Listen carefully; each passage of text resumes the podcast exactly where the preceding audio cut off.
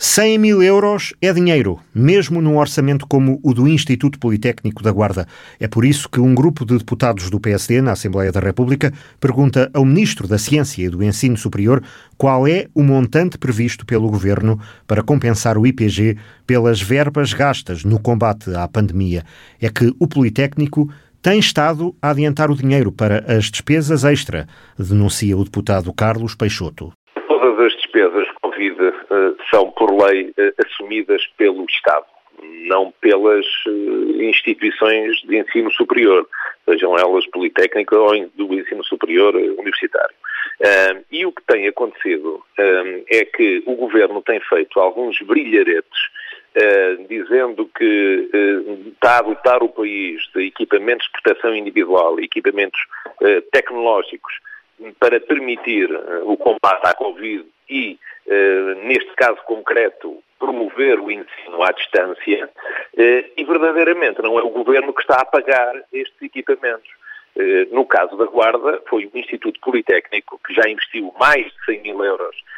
nestes, nestes equipamentos tecnológicos e de proteção individual, nomeadamente máscaras, gel, etc.,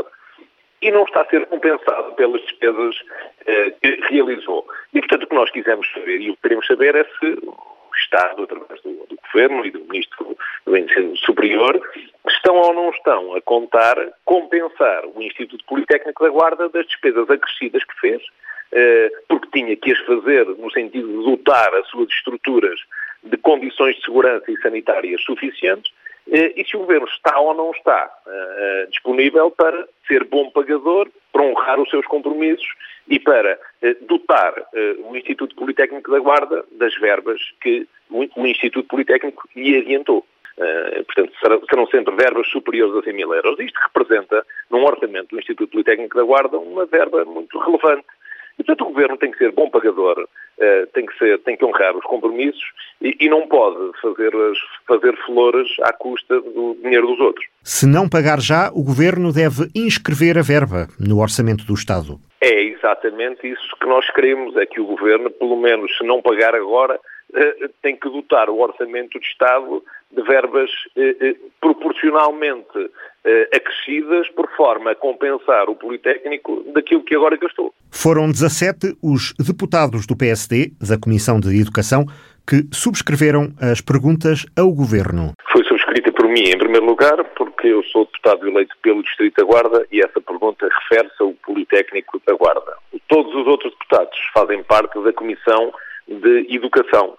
portanto, por uma questão, digamos, de solidariedade uh, e de grupo, nós entendemos uh, colocar todos, uh, todas as pessoas que subjetiva ou objetivamente tivessem a ver com este tema. Carlos Peixoto fica à espera das explicações do Ministro da Ciência e do Ensino Superior, mesmo sabendo que às vezes a resposta não vem. Vezes não têm, outras vezes têm fora do prazo regimental que está estabelecido, que são 30 dias. Mas, enfim, são estas as agruras de, de, do funcionamento do nosso Estado, da democracia, mas cá estamos nós deputados eh, para fazer o que nos compete, que é fiscalizar a ação do Governo, eh,